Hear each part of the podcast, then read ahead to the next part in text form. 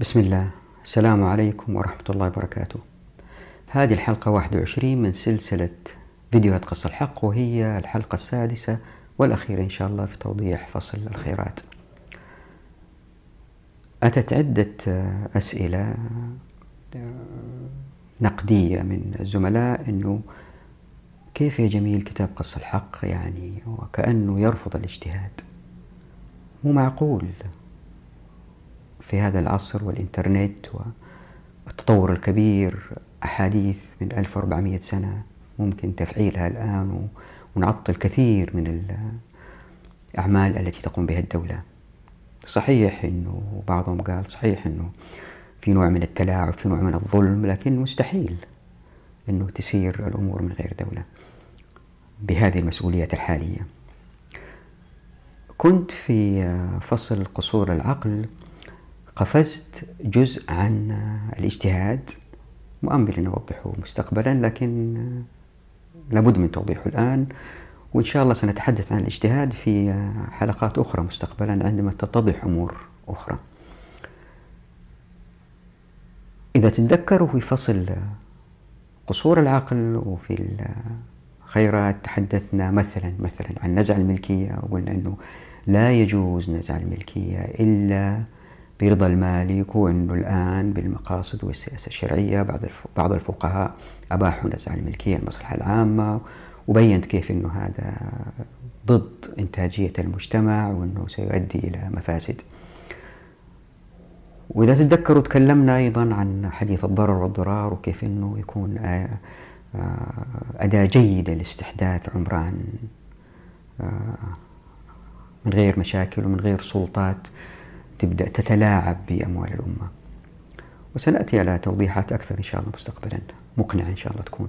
على العموم إذا تتذكروا هذول اللي بيصير إنه إذا فعلت هذه الأحاديث إنه الإنسان المالك للأرض أو للمزرعة يشعر إنه إنسان عزيز جدا لأنه يدرك إنه ما في أحد. لا رئيس جمهورية ولا ملك ولا وزير ولا أمير يستطيع أن ينتزع ملكية. عقاره لأن المجتمع كله معه وأساسا لا يوجد في ذهنية المجتمع المسلم لن يوجد هذا الشيء أنه واحد يأخذ أو مؤسسة أو دولة تأخذ أرض واحد لمصلحة عامة إلا موافقته. في الحالة هذه وإذا عرف الإنسان أنه ما حد يأخذ عقاره ومطمئن أنه إذا استثمر في هذا العقار آه، دكان أو مزرعة أو مسرح أو ملعب أو اللي يكون أو مجموعة شركاء بنوا مثلا مزرعة أبقار مطمنين إنه ما حد يستطيع أن يوقف استثماراتهم مستقبلا. يتكون مجتمع عزيز جدا لأنه افراده أعزاء. وهذا هدف مهم إيجاد مجتمع عزيز. لكن خلينا نقول إنه بدأنا الاجتهاد. وخلينا نقول إنه في حاكم رباني يخاف الله وأتى بفقهاء مش علماء سلاطين فقهاء يخافوا الله واجتهدوا ورأوا من المصلحة بناء مدينة اقتصادية أو مدينة ترفيهية وقد ستنجح هذه المدينة وتبنى واستثمارك يكون جيد. لكن اللي صار أنه عشان هذه المدينة تبنى لابد من شفط بعض الأموال من بعض الناس. وهذه تؤثر على بعض الناس الفقراء وبالتالي آه، لأن وضعهم صعب قد يوجدوا جيل نوعا ما أفقر من جيلهم أجهل من جيلهم. وتبدأ المشاكل والإجرام والسرقات وبالتالي نحتاج إلى بوليس أكثر إلى شرطة أكثر إلى مستشفيات أكثر إلى سجون أكثر. وتبدأ كرة الثلج تتدحدر إلى الهاوية وهذا اللي يصير في المجتمعات. وحتى الدولة ما تفقد سلطتها تبدأ تستثمر الأموال أكثر في مباحث استخبارات في في في. وتنفق الأموال في أشياء ليست إنتاجية. طيب يمكن يجي واحد يقول لي طب لاحظ أنه التفكير هذا قد يؤدي إلى أمة ليست عزيزة لأنه بعض الأفراد في الأمة ليسوا أعزاء. وهذه معادلة مهمة لا يمكن أن نوجد أمة عزيزة من غير أفراد أعزاء. هذه قاعدة لازم نؤمن فيها. طالما أنه في أفراد في المجتمع ما هم أعزاء المجتمع ما هو قادر يتقدم قدما للأمام. هو دائما آه، يعرج. وما يمكن ينافس الأمم الأخرى. طيب يمكن يجي واحد يقول لي طيب يا جميل إيش رأيك في حديث الرسول صلى الله عليه وسلم في صحيح البخاري؟ إذا حكم الحاكم فاجتهد ثم أصاب فله أجران وإذا حكم فاجتهد ثم أخطأ فله أجر. أو كما قال صلى الله عليه وسلم. أقول الاتي إنه آه، المسائل التي تحتاج اجتهاد يمكن تقسيمها إلى ثلاثة. أنواع. نوع لحظي ونادر الحدوث. نوع نادر الحدوث ويتكرر. نوع يتكرر باستمرار. النوع اللحظي ونادر الحدوث مثل الحاكم يجمع أهل الحل والعقد ويستشيرهم في مسألة عقد صلح مع أعداء أنهكوا المسلمين. هنا إن أصاب إن شاء الله له أجرين. وإن أخطأ لا سمح الله له أجر هنا آه يعمل الحديث. هذا ما كان عمله. النوع الثاني اللي هو المسائل التي هي نادرة الحدوث لكن تتكرر مثل مثل السلطان أو الحاكم. يجب أن يتخذ قرار لتعيين والي وعنده مجموعة أفراد خمسة أنفار لازم يختار بينهم الأصلح. فلا بد أن يجتهد. هنا أيضا إن شاء الله بإذن الله مكان الحديث واضح ألا وهو إن أصاب أجرين أخطأ أجر. الحالة الثالثة اللي هي دائمة التكرار وهذه يمكن تقسيمها إلى أربعة أو ثلاثة أقسام. خلينا نقسمها أربع أقسام لأنه قسمين منهم متشابهين. وهم كالآتي. النوع الأول هو علاقة الإنسان بربه. بالذات في العبادات. مثلا أوجدوا قطار سريع جدا بين مدينتين والمسافة بينهم بعيدة والشخص يعمل في مدينة ويسكن في مدينة ويصل المدينة اللي يعمل فيها خلال ساعة مع بعد المسافة القطار سريع. هل له الجمع والقصر في الصلاة ولا لا؟ هذه بحاجة لاجتهاد بالتأكيد. النوع الثاني هو آه، علاقة الإنسان بربه لكن ليس بذات التكرار مثل النوع الأول ألا وهو مثلا أطفال الأنابيب آه، زراعة كلى. هذه أمور أنا ما أتحدث فيها أبدا. زي النوعين الأولانيين اللي هم لحظي واللي هم نادري التكرار. هذولي زائد هذولي اللي بيتكرروا هذه الحالات ما يدخل في كتاب قص الحق ولا يناقش أبدا. الحالتين اللي باقية اللي هي علاقة الإنسان بالإنسان وعلاقة الإنسان بالدولة. هذه اللي هي يركز عليها كتاب قص الحق. علاقة الإنسان بالإنسان مثلا إذا واحد بنى في بيته درج وإذا طلع السطح ما كان أول بيته درج لأنه هو أحيا قبل جاره ثم بنى درج وبيطلع السطح وبيكشف بيت جاره. هل يجبر على بناء سور في السطح أو هل يمنع من طلوع السطح؟ هذه أجتهدوا فيها الفقهاء. هذه فيها مجال اجتهاد ويمكن الحاكم يجيب ناس لأنه مسألة قضائية وهذه من مهامه يجيب فقهاء ويدرسوا المدرسة. مسألة وبالتأكيد كما سنرى ستظهر مستجدات في هذا الأمر. والنوع الأخير ألا وهو علاقة الإنسان بالدولة. وهذه اللي هي يركز عليها كتاب قص الحق أكثر. وهذه اللي هي أنا بحاول أني آه، أوضح لكم أنه لا يجوز الاجتهاد فيها. ما أقول أنا يعني أستغفر الله مين أنا عشان أقول؟ لا يجوز لا. آه، أخطأت. أنا بقول أنه إذا في نصوص واضحة زي مثلا آية الفيء اللي تقول بوضوح أنه أموال الفيء اللي منها أموال مثلا الفوسفات والنفط هي من حق الفقراء. هذه ما نقدر نلعب فيها فيها نص واضح. هنا كتاب قص الحق مجال الدفاع فيه عن مخصوصة الحقوق اللي هي أتت في قال الله عز وجل قال الرسول صلى الله عليه وسلم. يعني في المسائل اللي هي لحظية ونادرة التكرار والمسائل التي تتكرر لكن نادرا كتاب قص الحق ما يتدخل ولا يتحدث عن الاجتهاد في هذه المسائل. وأيضا في المسائل التكرارية اللي هي بين الإنسان وربه وعلاقة الإنسان بربه لكن في حالات نادرة. هذه أيضا كتاب قص الحق ما يتدخل فيها أبدا.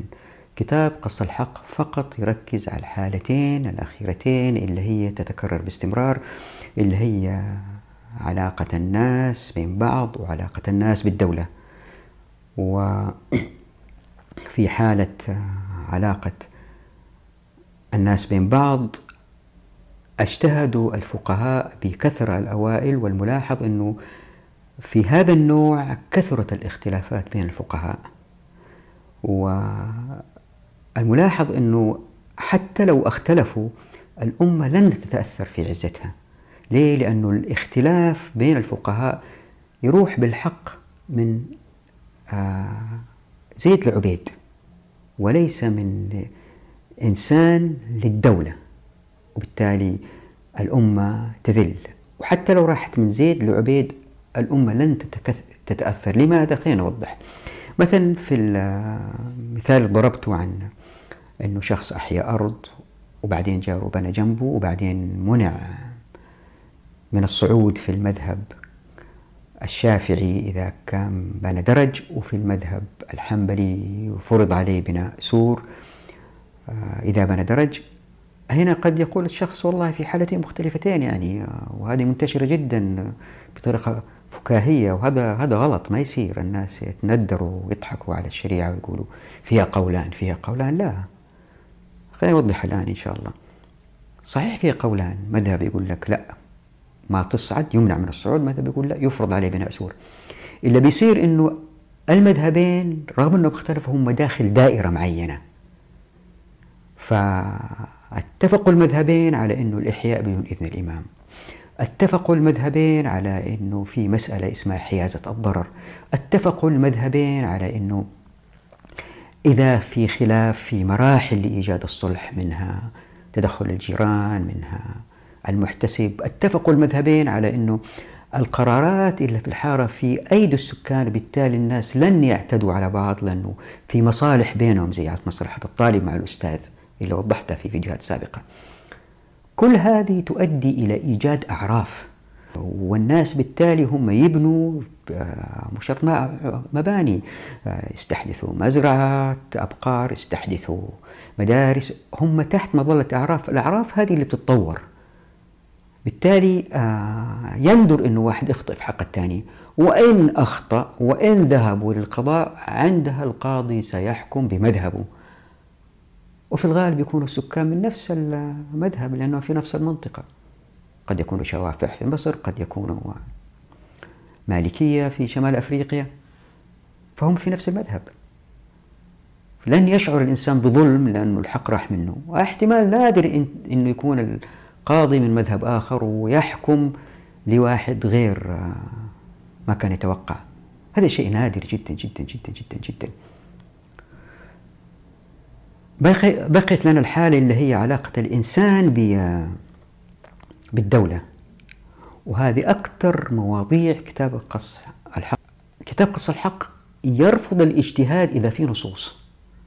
خلينا نضرب مثال واحد مثلا في حديث آه، ذكر في سنن أبو داود ومسند الإمام أحمد أن الرسول صلى الله عليه وسلم قال إن الله هو المسعر القابض الباسط الرازق وإني لأرجو أن ألقى الله وليس أحد منكم يطالبني بمظلمة في دم ولا مال.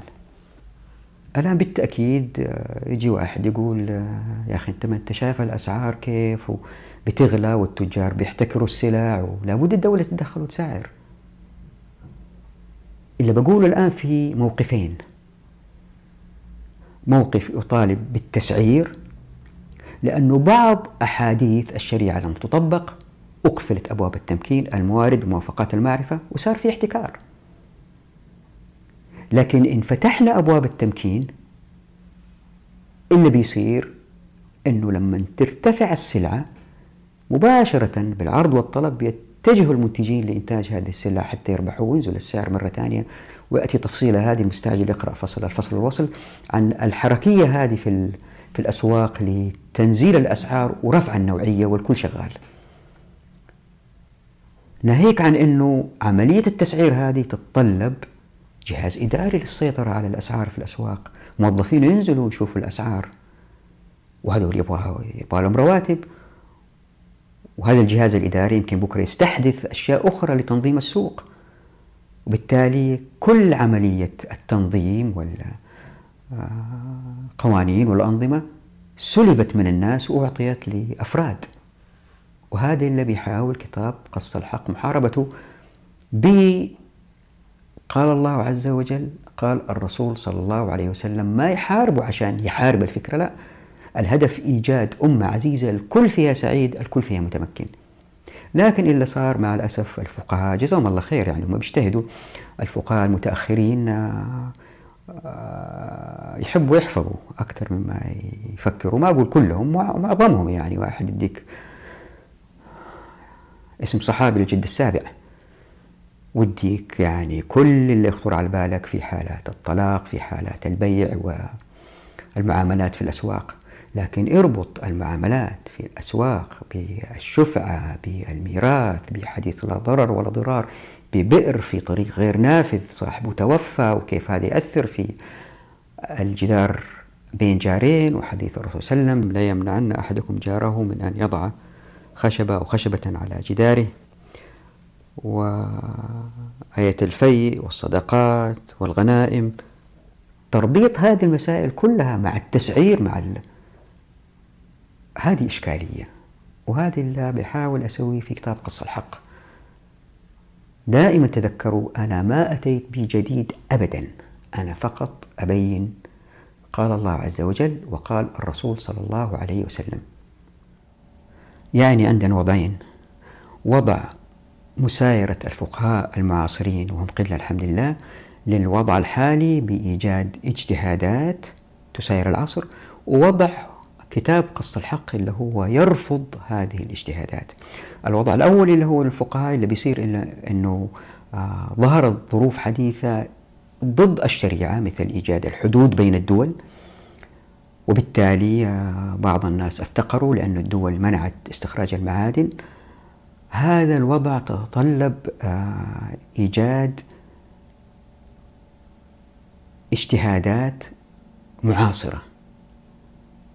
مثل آه، هل يجوز نقل الزكاة كأثمان من بلد إلى آخر؟ وتصدوا له الفقهاء وأفتوا بجوازها. فاللي بيصير أنه يعني الآلية اللي ماشية في هذا الوضع ألا وهو أنه ما حكمنا بالشريعة ظهر خلل ظهرت مستجدات احتاجت إلى آه، اجتهادات جديدة تغير الوضع أزداد سوء احتجنا إلى اجتهادات جديدة للظروف المعاصرة وبالتدريج بالتدريج صار الإسلام غريب. والوضع اللي ينادي فيه كتاب قص الحق أنه لا في نصوص في الشريعة هي الكفيلة بإرجاعنا إلى الطريق السليم. وضعين مختلفين تماما. مثلا إذا تتذكروا في الفيديو هذا قبل دقائق ونتكلم قلت تطور الأعراف. اللي بيصير إنه مع التسعير مثلا وإيجاد جهاز إداري للتسعير وهذا الجهاز الإداري يبدأ بعدين مثلا يضع أنظمة وقوانين للاقتصاد ووزارة مالية وما إلى ذلك. جميع هدول يشتغلوا مع بعض لاستحداث أنظمة وقوانين.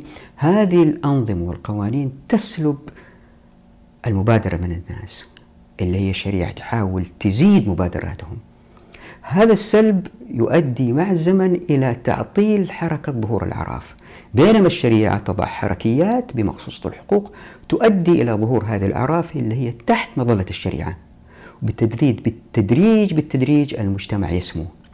وزي ما راح تشوفوا إن شاء الله يندر أنه يوجد مجتمع آه، ماشي حضاريا مستقيم. لا الحضارات أما تسمو تسمو تسمو تسمو زي ما في العالم الغربي بالعقل القاصر لكن يؤدي إلى التلوث وفي العالم الإسلامي بالعقل القاصر يؤدي إلى انحدار أو أنه كما إن طبقنا الشريعة يؤدي إلى سمو سمو سمو دون تلويث ودون إفساد. ويمكن واحد يسأل سؤال يعني لماذا هذا الاختيار لهذا المنظور في اجتهاد بتقسيمه من حيث التكرار؟ يعني يمكن باحث يجي آه، يدرس الاجتهاد من ناحية اقتصادية باحث آخر من ناحية اجتماعية. ففي تقسيمات مختلفة يعني ممكن تظهر على أيدي الباحثين. أنا اخترت هذا المنظور اللي هو مبني على مدى تكرارية الفعل الناتج من الاجتهاد لأنه آه، اللي بيصير أنه إذا ظهر اجتهاد يؤثر على العلاقة بين الإنسان والدولة ويغيرها من المنظور الذي أتت به الشريعة. اللي بيصير كأنه واحد ماسك مطرقة وبيضرب باستمرار باستمرار تكرارا ومرارا في جسد الأمة. بالتالي الأمة تضعف.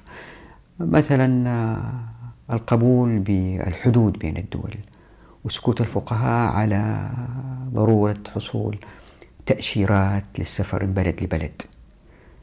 هذه يوميا كان يمكن الناس يسافروا إذا ما في حدود بين الدول من مكان لآخر وبينقلوا في سفرهم معهم المعرفة البضائع المنتجات. وما إلى ذلك. آه تصوروا أنه مثلا يعني في طالب علم بيسأل فقيه معروف جدا هذا الفقيه. آه بيسألوا إيش رأيه في نظام الكفيل هذا الذي موجود في بعض الدول الخليجية؟ هل هي تجوز شرعا أو لا؟ آه، أوجد طريق لجعلها شرعية لأنه هذا في مصلحة الأمة. مثال آخر منتشر في كل الدول له الجمارك اللي هي المكوس. وكما ستروا إن شاء الله في فصول المكوس والقذف بالغيب جميع هذه الاجتهادات كانت معول هدم مستمر ومتكرر لتدمير الأمة. لذلك الأمة الآن ذليلة. طيب يمكن يجي أي باحث ويقول والله يا جميل أنت طريقة عرضك لقص الحق ليست علمية أبدا لأنك أنت متشبع بالقيم الإسلامية وبتدافع عنها. خلينا أوضح الباحثين عموما في البحث العلمي ينقسموا إلى جماعتين. جماعة آه، تتقبل عقيدة معينة أو قيم معينة وتدافع عنها بشدة في الأبحاث وهذا اللي حدث بين الرأسماليين والاشتراكيين وهذا اللي يحدث مثلا الآن لا زال بين المسلمين وغير المسلمين. لإثبات مواقفهم. طائفة أخرى اللي هي تقول لا إحنا علميين ومحايدين وكأننا صفحة بيضة آه، تتعبى بالبيانات والاستنتاجات وما إلى ذلك وبالتدريج نبني العلم فنحن لسنا منجرين إلى أي آه، توجه معين. لهؤلاء أقول أنه كما ثبت بالأبحاث وبالذات النقاش اللي حدث بين كارل بابر والناس اللي هم آه، ناقشوا واعترضوا على بعض أفكاره في نوع من الاتفاق أنه أي إنسان يقوم بأي بحث لابد أن يكون تحت مظلة نوع من القناعات هي اللي توجهه في أبحاثه.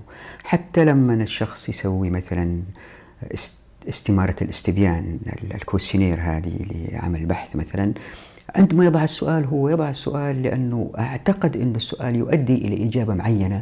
قد تكون ألف أو باء برغم قناعته أنه يجب أن لا يتبنى أي إجابة مجرد وضع السؤال يوجه البحث في اتجاه معين.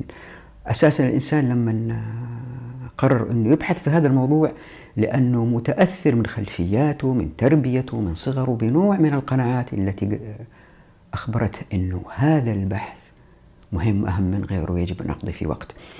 فاللي بيصير أنه يندر أن نجد باحث صفحة بيضة آه، ما فيها قناعات.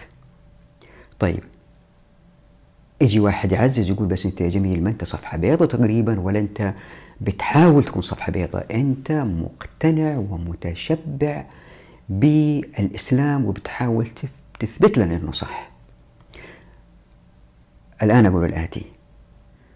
هؤلاء الباحثين اللي هم مقتنعين أنهم صفحة بيضاء هم لا شعوريا تحت قيم العلمانية. هم يدافعون عن العلمانية. فهم ليسوا صفحة بيضاء أبدا. آه مثال على ذلك معظم أبحاثهم الاجتماعية السياسية هي موجهة لأهداف معينة. هم مثلا يحاربوا الإسلام في الحجاب في السكر فيما إلى ذلك. يريد الإنسان يكون حر. هذه الحرية هي نفسها لها قيمة ليه؟ لأنها تفرض ما تعتقد أنه صح من عدم الحجاب على الآخرين. طيب خلينا ندع هدول الباحثين اللي هم في علوم الإنسانية الاقتصاد الاجتماع عندما يبحثوا في هذه المسائل الاقتصادية فهم بيحاولوا يغيروا الوضع الحالي اللي غير راضين عنه لكن في دائرة كبيرة هي الرأسمالية. هم هم قادرين يخرجوا عنها. بتفرض قيمها على الجميع. ما هم قادرين يتحرروا منها. طبعا في باحثين استطاعوا التحرر من العلماء لكن هؤلاء باحثين علميين فيزياء كيمياء رياضيات. حتى هذول نوعا ما متأثرين في بحثهم في مثلا في الأشياء اللي هي متعلقة بالبرمجيات وما إلى ذلك لتطوير نوع معين من البرامج لخدمة فيسبوك أو تويتر لوضع معين لأنه في ربح معين من وراء هذا الوضع في نوع من التأثير. لكن عموما عموما في الأبحاث اللي هي تمس الحقوق وهذا موضوع مهم إحنا موضوعنا في الحقوق. هم لا شعوريا يدوروا في فلك النظام الرأسمالي الديمقراطي المبني على اختيار آه، رئيس بالانتخاب برلمان بالانتخاب وهؤلاء يشرعوا والتشريع يمشي بموافقة الأغلبية وقيم الأغلبية هي التي تحدد. فالأبحاث هذه اللي بتدور هي كلها بتحاول تنور المجتمع داخل دائرة كبيرة ألا وهي النظام العولمي طيب آه، يجي يمكن واحد يقول لي بس أنت بالرجوع إلى رفض الاجتهاد أنت أسوأ منهم لأنك أنت ماخذ موقف جدا متصلب. الإجابة هي كالآتي إذا تتذكروا لما تحدثنا عن الأعراف وكيف أنه الأنظمة والقوانين إذا أصدرتها الدول وما مشينا على الشريعة اللي بيصير أنه هذه الأنظمة والقوانين مع السلطات تسلب المبادرة من الناس. إذا تتذكروا هذا الموضوع اللي بيصير أنه آه، اللي بتحاول تسويه الشريعة بتزود عدد الملاك في المجتمع عشان تزيد المبادرات من الناس. مثلا أعطي مثل عشان نميز بين الحركيات والأعراف وال وال والقيم. الحركيات والقيم هذه من بداية الفيديوهات بحاول إني أوضحها. إذا كان البر البنك المركزي رفع سعر الفائدة قليلا الناس يتوجهوا إلى الاستثمار في البنوك والاقتصاد يهدأ قليلا لعدم وجود استثمارات جديدة وبالتالي تستطيع الدولة السيطرة على التضخم. هذا الوضع سواء كانوا الناس مسلمين ولا غير مسلمين سيقع. هنا ما في علاقة كبيرة للقيم.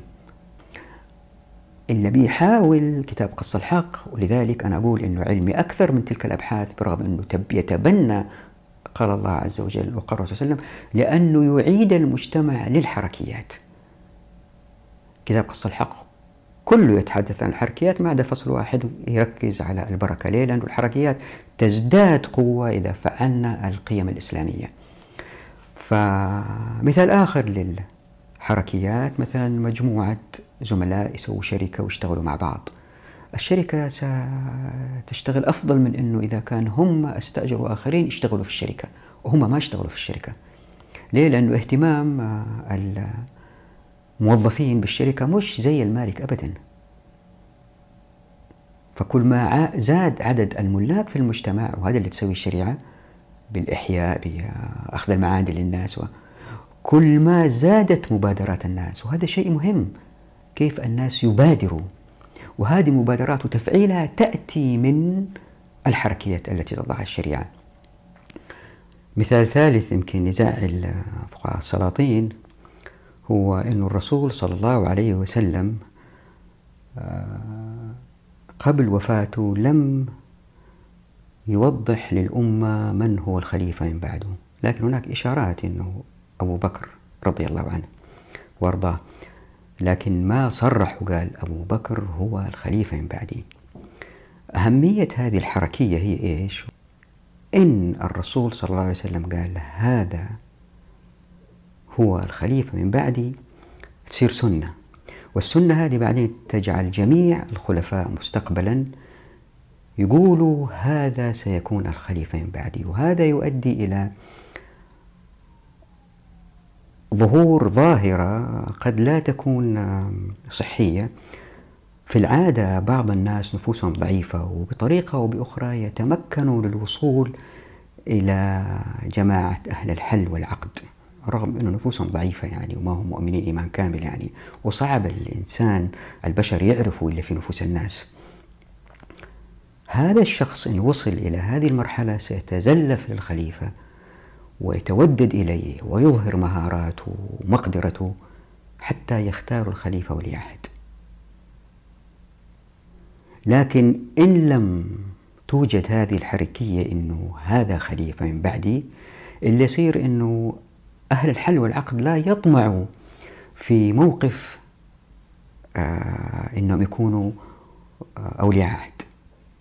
لأنه يعرفوا أن السنة ما في اختيار لولي عهد. فيعامل الخليفة بصدق وشفافية تامة ما يتزلفوا له. فالأمة تتلافى خطر وصول شخص نفسه ضعيفة إلى السلطة كإمام للأمة. فائدة ثانية أنه بوفاة الخليفة اللي بيصير أنه أهل الحل والعقد يجتمعوا سواء بالتصويت أو هذا موضوع آخر.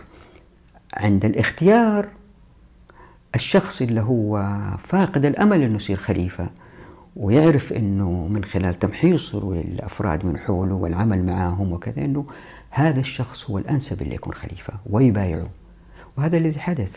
عمر بن الخطاب رضي الله عنه بايع أبو بكر وخلاص. ما حد يقدر آه، يقول أبو بكر ما يصير خليفة لأنه آه، بايعوا شخص آه، ذو وزن في الأمة. عمر بن الخطاب رضي الله عنه. فهذه حركية هذه حركية لتوصيل شخص إلى سدة الحكم سواء كانوا الناس مسلمين ولا غير مسلمين ويعني اللي بقوله أنا أنه هذه الحركيات أنا أدعي وأقول أنها علمية أكثر من مواقف العلمانيين ليه؟ لأنها مبنية وهذا مهم مبنية على الغرائز الإنسانية كيف؟ يعني يمكن أي علماني يناقش أو باحث يناقش مسائل كثيرة بس هناك مسائل يقف عند الإنسان يحتار فيها لأنها موجودة أصلا فينا أو في الطبيعة. مثلا حب التملك عند الأطفال. يعني تشوف طفلين يتشاجروا ما حد قال لهم والله هذا آه هذه اللعبة مهمة وإذا امتلكتها هي في صالحك. لا هذه غريزة فيه. نفس الشيء الناس يحبوا إنهم يظهروا بمظهر حسن، الناس يحبوا إنهم يصلحوا مساكنهم، هذه غرائز، الناس يحبوا إنهم يوسعوا ممتلكاتهم، هذه غرائز. الناس يحبوا إنهم يرتاحوا في مساكنهم، الناس ما يحبوا الآخرين يتدخلوا في شؤونهم، هذه كلها غرائز. أتت حركيات الشريعة لتهذيب هذه الغرائز واستثمارها في مصلحة التنمية لإيجاد امه عزيزة. وهذه موجودة في القرآن. في قوله سبحانه وتعالى أعوذ بالله من الشيطان الرجيم. زين للناس حب الشهوات من النساء والبنين والقناطير المقنطرة والقناطير المقنطرة من الذهب والفضة والخيل المسومة والأنعام والحرث. ذلك متاع الحياة الدنيا والله عنده حسن المآب. واضح من هذه الآيات أنه إحنا مخلوقين كذا. لذلك أقول كتاب قص الحق هو علمي أكثر من مواقف الباحثين اللي يحاولوا يكونوا صفحة بيضاء رغم أنه يتبنى قال الله سبحانه وتعالى وقال الرسول صلى الله عليه وسلم لأنه مبني على التعامل مع هذه الغرائز. وما يحاول يحاربها يحاول يوجهها. وفي إشارة في القرآن لهذا الموضوع للتمييز بين القيم وال والحركيات في آية أحترت فيها كثير. هي قوله سبحانه وتعالى أعوذ بالله من الشيطان الرجيم. ولو أن أهل القرى آمنوا واتقوا لفتحنا عليهم بركات من السماء والأرض ولكن كذبوا فأخذناهم بما كانوا يكسبون. هذه الآية بتربط العلاقة بين الإيمان بالله والرغد في الحياة. يعني الناس اللي ما يؤمنوا بالله سيأتيهم عذاب أو لن يعيشوا برخاء. طيب فين الحركيات؟ أحترت في هذه الآية كثير. يعني بكل بساطة يجي واحد يقول لك والله يا أخي الآية هذه ما تشتغل هذه الأيام هذه الآية ما هي صحيحة ليه؟ لأنه أمريكا ما تؤمن بالله وعايشة في رغد اقتصادي. ويمكن واحد ثاني يقول لا يمكن يجوا مجموعة أفراد يستوطنوا في وسط الصحراء ما في ماء ما في. ويحفروا الأرض ويطلعوا نفط وبالنفط هذا يوجدوا طاقة وبعدين بالسماد يوجدوا زراعة ويحفروا آبار عميقة ويستخرجوا المياه وهم ما هم مؤمنين. لا في توضيح. القرآن يتفسر بعضه ببعضه.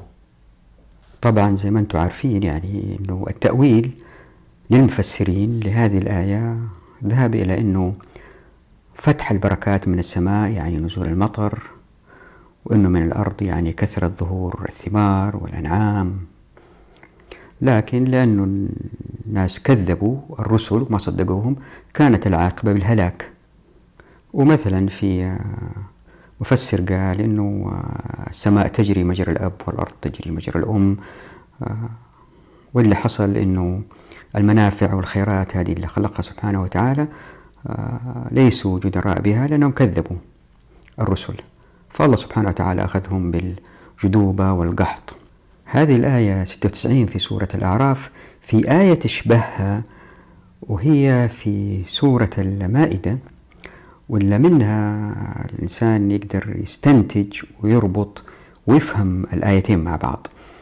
آه، في الآية 66 قال تعالى أعوذ بالله من الشيطان الرجيم. ولو أنهم أقاموا التوراة والإنجيل وما أنزل إليهم من ربهم لأكلوا من فوقهم ومن تحت أرجلهم. منهم أمة مقتصدة وكثير منهم ساء ما يعملون. ونفس الشيء المفسرين الأوائل ذهبوا في تفسير آه، هذه الآية إلى تفسير مشابه للآية اللي في سورة الأعراف. وهنا وضعت لكم في الشاشة آه، اللي حاب يوقف في الشاشة ويقرأ تأويل آه، ابن كثير. طب الفرق بين الآيتين الأولى تفيد نزول العذاب إذا كان أهل القرى كذبوا الرسل. يعني ما في إمهال. الثانية تفيد أنه برغم إقامتهم للتوراة والإنجيل وبينهم ناس ساء ما يعملون لكن العذاب ما هو نازل بالضرورة في الحال. طيب الآن كيف نجمع بين الآيتين؟ هذا من جهة. من جهة ثانية هذا التأويل السابق للآيتين ما يتعارض والله أعلم مع الآتي.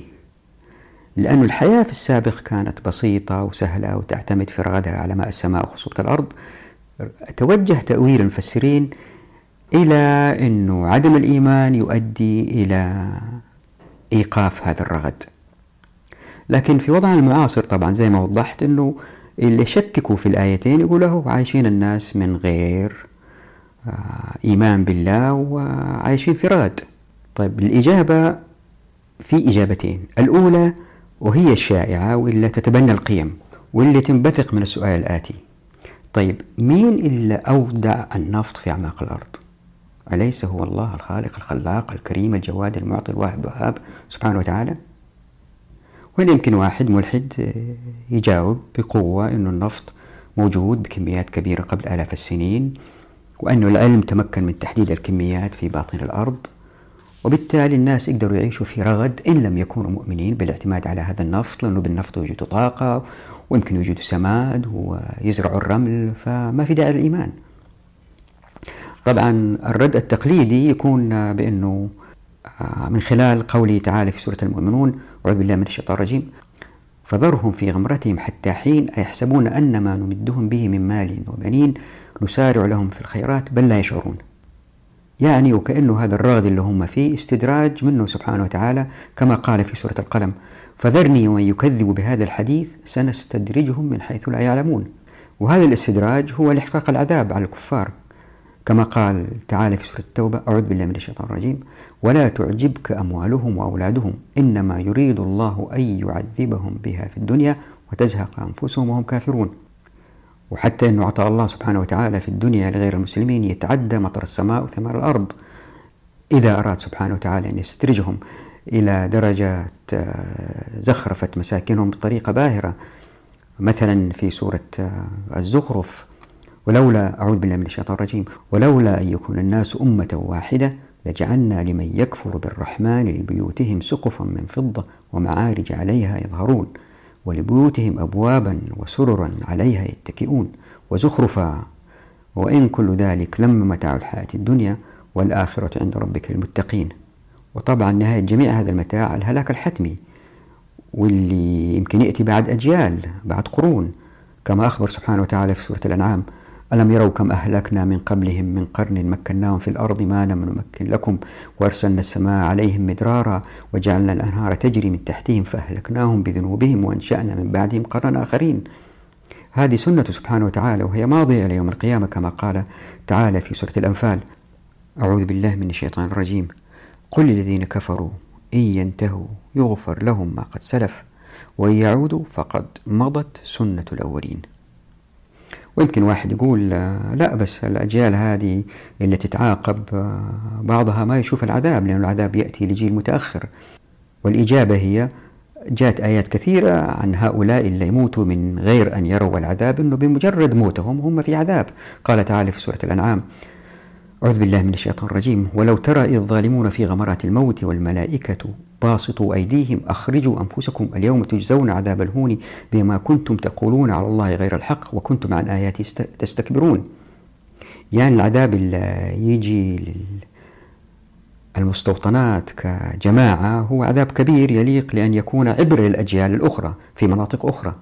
وليس كالعذاب الفردي برغم أنه قد يكون مؤلم للفرد لكن خبره ما يصل للأمم الأخرى مثل العذاب الجماعي.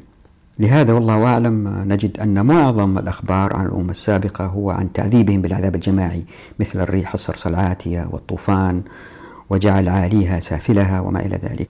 الله يحفظنا إن شاء الله. طبعا هذا التوضيح ما هو مقنع لأي علماني أبدا لأنه مبني على قال الله قال الرسول صلى الله عليه وسلم ومبني على القيم. طيب كيف نقنع واحد بأنه في علاقة بين الآيتين وأنه هي مرتبطة بالحركات. نلاحظ في الآية الثانية في قوله تعالى أعوذ بالله من الشيطان الرجيم ولو أنهم أقاموا التوراة والإنجيل.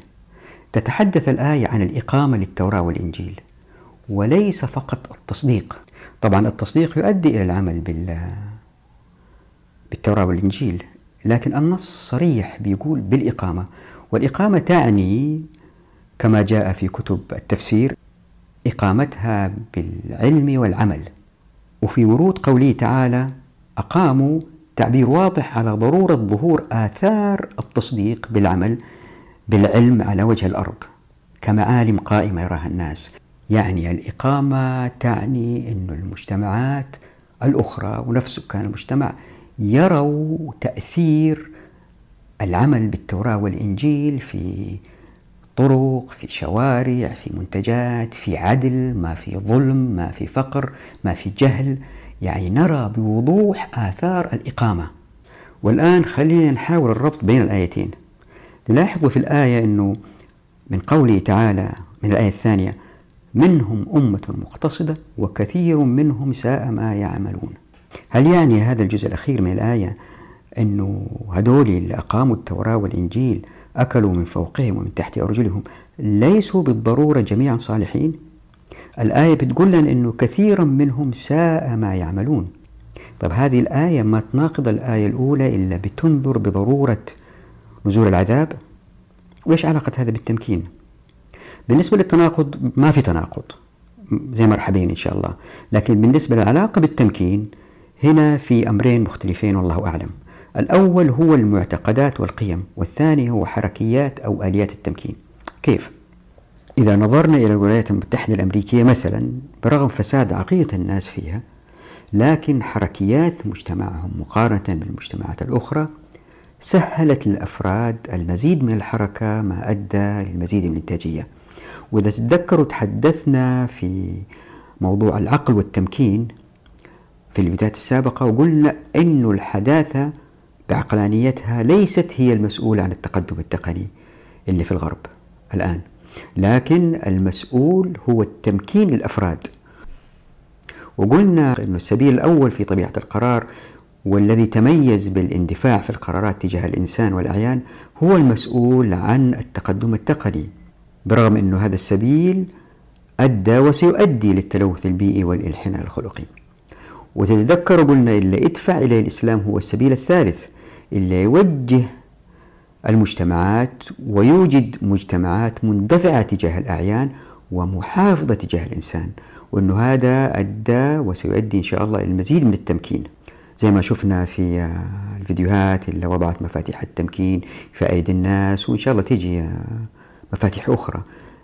يتذكروا عن المعادن والموارد والخيرات في باطن الأرض وظاهر الأرض والتصرف دون موافقات بحديث لا ضرر ولا ضرار وإحياء الأرض.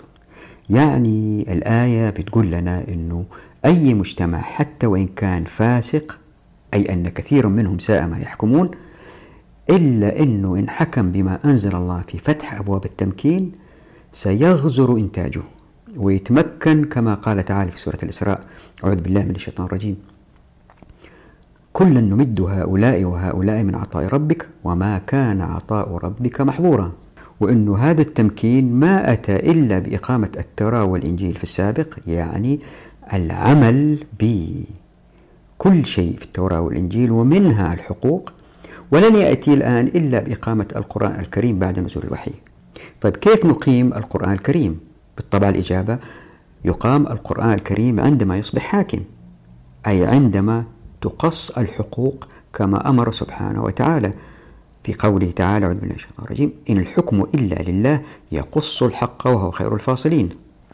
يعني إقامة الشريعة واللي هي حقوق تؤدي إلى إطلاق الأفراد واللي تزيد من المنتجات الإنسانية في شتى أنواع المصنوعات. وبالتالي آه، ما هي مقتصرة المسألة على هطول الأمطار وخصوبة التربة؟ بالطبع فإن الأمطار وخصوبة التربة تعني أيضا بركات من السماء والأرض لكن ليس بالضرورة فالمصنوعات الناتجة من تطبيق الشريعة اللي أطلقت أيدي الناس راح تخلي المجتمعات تأكل من فوقهم ومن تحت أرجلهم. وحتى الصورة تتضح أكثر. خليني أعطي مثال سريع الآن في الدول الغربية الرأسمالية. بدأت تظهر مسألة اسمها ال gated communities واللي هي أحياء سكنية وفي بوابة على مدخل الحي السكني في بعض المناطق يسموه كومباوند سكان هذه المنطقة في الداخل الآن في النظام الرأسمالي ما هم ملاك يعني؟ أحيانا ملاك أحيانا لا بس في إدارة هي تدير شؤون هؤلاء الجماعة. الآن لنفترض أنه آه، السكان هم الملاك. وخلينا نقول في حالتين حالة أن السكان مسلمين وحالة أن السكان غير مسلمين. فاللي بيصير أنه على الملاك أنهم يتفقوا لإيجاد آليات وأفكار للاهتمام بنظافة المناطق المشتركة بينهم الممرات الساحات إذا في مسبح كيف يصونوه آه، مين يفتح المسبح مين يسكر المسبح. أما يجيبوا شركة من الخارج للقيام بهذه المهام هم يسيطروا عليها أو أنهم هم بنفسهم يتناوبوا على صيانة المسبح أو إلا يكون. المهم لأن المسؤولية مشتركة لأنهم هم الملاك وليست الدولة كما في الدول الاشتراكية مثلا وليست جهة خارجية كما في بعض الدول الديمقراطية مثل الدول الإسكندنافية وزارة الإسكان قد تكون مسؤولة وجهة معينة عن هذه الفراغات. اللي بيصير إنه لأنهم هم الملاك تتولد بينهم نوع من الألفة والمودة يمكن يتشاجروا فيما بينهم لكن في النهاية لأنهم ساكنين في نفس المكان. أما إلا ما نسبوا الحال يخرج يبيع أو يضطر يتفاهم مع الآخرين لمصلحة المكان. نوع من الوئام والتآلف بدأ يظهر بينهم لصيانة المكان. وهذا بس موضوع واحد صغير صيانة المكان. فاللي بيصير إنه لأنهم هم الملاك. الوضع يختلف جدا عن إنهم إن ما كانوا ملاك. وبغض النظر عن إنهم مسلمين أو غير مسلمين يعني الساحه المشتركه اللي بينهم يمكن في حفلة رأس في ليلة رأس السنة يرقصوا ويزمروا ويسكروا. أو لا يمكن في ليالي رمضان يقيموا آه، صلاة التراويح في هذه الساحة. فبرغم أنه النشاط اختلف من مسلمين إلى غير مسلمين لكن حركيات العناية بالمكان أدت إلى ظهور نوع من العلاقات بين السكان. وهذا المقصود بالحركيات في هذه المسألة. مسألة ثانية مثلا إذا كان في وزارة اسمها وزارة التعدين وهي اللي تعطي فقط التصاريح للناس لاستخراج المعادن ويمكن تعطيها لجهات معينة وتمنعها عن الناس فيظهر الوضع طبقي في المجتمع. مثلا آه، السودان تنتج حسب ما سمعت 150 طن ذهب في السنة. فين بتروح أموالها؟ ومع ذلك هي بلد الآن ما في خبز وهي سلة غذاء العالم. هذا بسبب الحركيات ما طبقت حركيات الشريعة ما طبقت. رافعين راية الإسلام وزعيمهم يصيح الله أكبر بالعصاية لا إله إلا الله. بس ما طبقوا الإسلام في في الحقوق في الحركيات. رافعين رايتها في القيم. وبالتالي المجتمع فقير جدا. في أرض هي من أغنى أراضي الكرة الأرضية السودان بلد عجيب في خيرات ووضع جدا مؤلم اللي صاير هناك. آه، في مناطق فيها طبيعة خلابة في سهول في أمطار في مياه. سبحان الله. السودان مثال جيد الآن عشان نفهم الفرق بين الحركيات والقيم. الحاكمين هناك رافعين راية الإسلام وشعار الله أكبر وشعب فقير. وهنا في نقطة جانبية بعض الشيء لكن لابد من توضيحها أنه الأديان يمكن تختلف في تعاليمها كما قال تعالى في سورة المائدة أعوذ بالله من الشيطان الرجيم. وأنزلنا إليك الكتاب بالحق مصدقا لما بين يديه من الكتاب ومهيمنا عليه. فاحكم بينهم بما أنزل الله ولا تتبع أهواءهم عما جاءك من الحق. لكل جعلنا منكم شرعة ومنهاجا. يعني برغم أنه في اختلافات بين آه، تعاليم آه، العبادة اللي أتوا فيها الرسل لكن جميعهم والله أعلم إلى حد ما لابد أن يتفقوا في مقصوصة الحقوق. لماذا؟ لأنه الخروج عن مقصوصة الحقوق تعني استعباد بعض البشر لبعضهم الآخر وجميع الأديان أتت لتحرير البشر من عبادة الناس إلى عبادة الله الواحد القهار. وهذا زي ما راح تشوفوا إن شاء الله في الفيديوهات القادمة آه، مرتكز أساسي في الشريعة ألا وهو تحرير البشر من بعضهم حتى تكون العبودية لله سبحانه وتعالى. والآية طبعا تشير أن الإسلام كدين هو الدين الخاتم والمهيمن على جميع الأديان السماوية الأخرى. وطبعا تعني أيضا أنه على غير المسلمين العمل بالإسلام. على الأقل إن لم يؤمنوا بالله عز وجل لأنه لا إكراه في الدين أقصد في العبادات وتوحيد الله سبحانه وتعالى على الأقل في تعاملاتهم الحقوقية واللي نقدر نجادلهم فيها حتى لا يسحبوا الكرة الأرضية إلى فساد أنه لابد أن تقيموا الإسلام في تعاملاتكم لأنها هي الأصلح لجميع البشر. وإذا قررنا الآيتين الأولى والثانية نستنتج أنه سنة الله سبحانه وتعالى في خلقه هي تمكين المجتمعين المسلم وغير المسلم إن أخذ أي منهما بأسباب التمكين يعني بالحركيات. يعني يمكن مجتمع ما يؤمن بتوحيد الله عز وجل لكنه إن حكم بمخصوص الحقوق اللي تطلق الأفراد راح يتمكن. لأنه سبحانه وتعالى قال أعوذ بالله من الشيطان الرجيم ولو أنهم أقاموا التوراة والإنجيل وما أنزل إليهم من ربهم لأكلوا من فوقهم من تحت أرجلهم. منهم أمة مقتصدة وكثير منهم ساء ما يعملون. وبكذا الواحد يمكن يرد على اللي بيقول إنه والله سكان قرية قاحلة في الصحراء آه، فيها نفط تستطيع إحضار المستهلكات من كل أطراف الأرض وتعيش في رغد حتى وإن كفرت بما أنزل الله. الواحد بيقول له بوضوح هذا صحيح وهذا ما يتعارض مع القرآن الكريم لأن القرآن الكريم يثبت هذا. لكن هذه الأمة معرضة في أي لحظة لعذاب الله سبحانه وتعالى لأنه سبحانه وتعالى بيقول أعوذ بالله من الشيطان الرجيم. ولو أن أهل القرى آمنوا واتقوا لفتحنا عليهم بركات من السماء والأرض ولكن كذبوا فأخذناهم بما كانوا يكسبون. لكن هذه الأمة إن كانت مؤمنة بالإضافة للتمكين الناتج من حركية الشريعة سبحانه وتعالى راح يفتح عليهم بركة السماء من مطر وبركة الأرض. من زروع ومعادن وأنعام يعني المسألة نسبية. كذا نقدر نجمع بين الآيتين. وكذا نفهم أن البركات من السماء والأرض ليست بالضرورة المطر والثمار لكنها أيضا تسخير جميع الموارد لمصنوعات يستمتع بها السكان من خلال العمل المبدع الممتع للسكان. وهذا هو الإحياء للناس. مثلا لاحظوا قوله تعالى في سورة النحل أعوذ بالله من الشيطان الرجيم. وما أنزلنا عليك الكتاب إلا لتبين لهم الذي اختلفوا فيه وهدى ورحمة لقوم يؤمنون. والله أنزل من السماء ماء فأحيا به الأرض بعد موتها. إن في ذلك لآية لقوم يسمعون.